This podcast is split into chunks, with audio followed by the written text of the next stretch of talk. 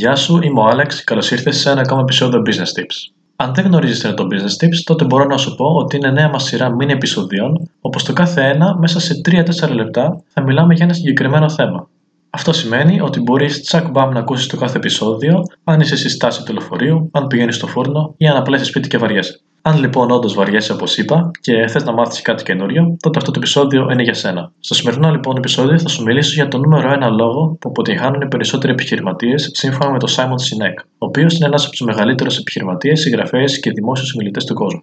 Αν το σκεφτείς, είναι αλήθεια ότι πολλοί άνθρωποι αναγνωρίζουν το πόσο σύντομη είναι η ζωή και προσπαθούν να κάνουν όσο περισσότερα πράγματα μπορούν, όσο πιο γρήγορα γίνεται. σω να το έχεις παρατηρήσει και στον εαυτό σου. Υπάρχει λοιπόν μια θεωρία, η οποία ονομάζεται Marathon Mentality, η οποία, όπως μπορείς να καταλάβεις από το όνομά της, εστιάζει στα μακροπρόθεσμα αποτελέσματα των ενεργειών και την ευγνωμοσύνη που θα μας αποφέρουν. Ο Simon Sinek έχει γράψει και ένα βιβλίο πάνω σε αυτό και όλη αυτή την οτροπία την έχει ονομάσει The Infinite Game. Στο βιβλίο λοιπόν αυτό αναλύει γιατί οι περισσότερες επιχειρήσεις αποτυχάνουν. Έτσι, καταλήγει στο γεγονός πως πολλοί επιχειρηματίες ουσιαστικά χάνουν επειδή αντί να κοιτάζουν τα μακροπρόθεσμα αποτελέσματά τους, τα οποία συνήθως έχουν και τα καλύτερα αποτελέσματα και αποδίδουν τους περισσότερους καρπούς, προτιμούν τις πιο σύντομες και μικρές νίκες. Μάλιστα, σύμφωνα με μια έρευνα της McKinsey, η μέση ζωή μιας εταιρείας SP 500 ήταν το 1950 στα 61 χρόνια.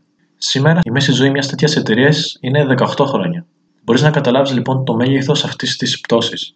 Ο Σινέκ τονίζει πως ακόμα και αν μια εταιρεία τα πάει καλά στην αρχή, αυτό δεν σημαίνει αναγκαστικά πως είναι φτιαγμένη να κρατήσει στο χρόνο μακροπρόθεσμα. Αν θέλει να το πετύχει αυτό ένας επιχειρηματίας, πρέπει να αρχίσει να σκέφτεται πέρα από το επόμενο τρίμηνο, τετράμινο ή έτος. Αν θέλει να πετύχει στο Infinite Game, πρέπει να σκέφτεται πώ η εταιρεία του θα αποφελήσει την επόμενη γενιά. Και αυτό επειδή η εστίαση στους βραχυπρόθεσμους στόχους περιορίζει τη δημιουργικότητά μας. Αντίθετα, αυτό στο οποίο πρέπει να δοθεί περισσότερη βαρύτητα είναι η αποστολή, μιας και είναι κάτι πιο μακροπρόθεσμο. Είναι δηλαδή ένα μελλοντικό όραμα που τη στιγμή αυτή που μιλάμε δεν υπάρχει, αλλά είναι τόσο δυνατό που οι άνθρωποι πίσω από αυτό το όραμα θέλουν να κάνουν τα πάντα για να το πετύχουν. Αν αυτή η αποστολή η οποία μόλις ανέφερα δεν υπάρχει, τότε ο επιχειρηματίας θα επικεντρώνεται μόνο στα έσοδα του τριμήνου, τη τιμή της μετοχής, το περιθώριο κέρδους κτλ. Αυτά ναι, μεν είναι σημαντικά για μια επιχείρηση και πρέπει να τα μετράμε, αλλά όσο να είναι περιορίζουν τους ορίζοντες της επιχείρησης και την εγκλωβίζουν σε ένα ατελείωτο παιχνίδι εμφασισμένο σε ποσοστά και αριθμούς.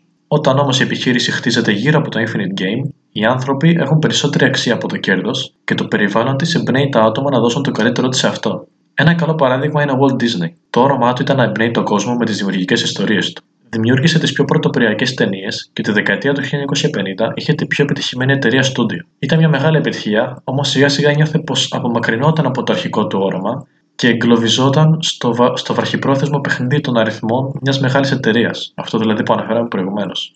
Έτσι αποφάσισε να κάνει ένα pivot.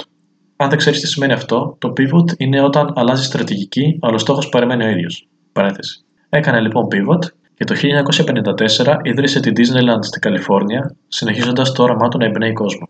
Επομένως, αν έχεις τη δικιά σου επιχείρηση, είναι καλό να ρωτήσεις τον εαυτό σου μερικά πράγματα. Αρχικά, πώς θέλω να μοιάζει το μέλλον. Δεύτερον, με τι είδους ανθρώπους θέλω να δουλεύω; Τρίτον, πώς ενδιάζω τις ικανότητές μου με μια ανάγκη που υπάρχει στην αγορά; Και το πιο σημαντικό απ' όλα, μπορεί το όραμά μου να συνεχιστεί και στην επόμενη γενιά; Όπως έχεις καταλάβει από όλο το επεισόδιο, αυτό το όραμα είναι το πιο σημαντικό. Αν είναι μακροπρόθεσμο, τότε θα φέρει και τα καλύτερα αποτελέσματα. Και θα κλείσω αυτό το επεισόδιο με μια φράση που είπε ο Σάιμον Sinek στο τέλος του βιβλίου του, η οποία μου αρέσει πάρα πολύ και λέει ότι όταν πεθάνουμε, κανείς δεν θέλει στη ταφοπλακά του το ποσό που είχε στο τραπεζικό του λογαριασμό, αλλά πώς αξιοποίησε τα χρόνια του στη γη. Αυτή ήταν μια μικρή τροφή για σκέψη. Ελπίζω να σου άρεσε το σημερινό επεισόδιο όπου κι αν ήσουν. Μην ξεχάσεις να ακολουθήσεις το business review σε όλα τα social media και να μας αφήσεις μια καλή κριτική αν μας ακούσει από ε, Apple Podcasts και αν μας ακούσει από Spotify, ακολουθήσέ μας.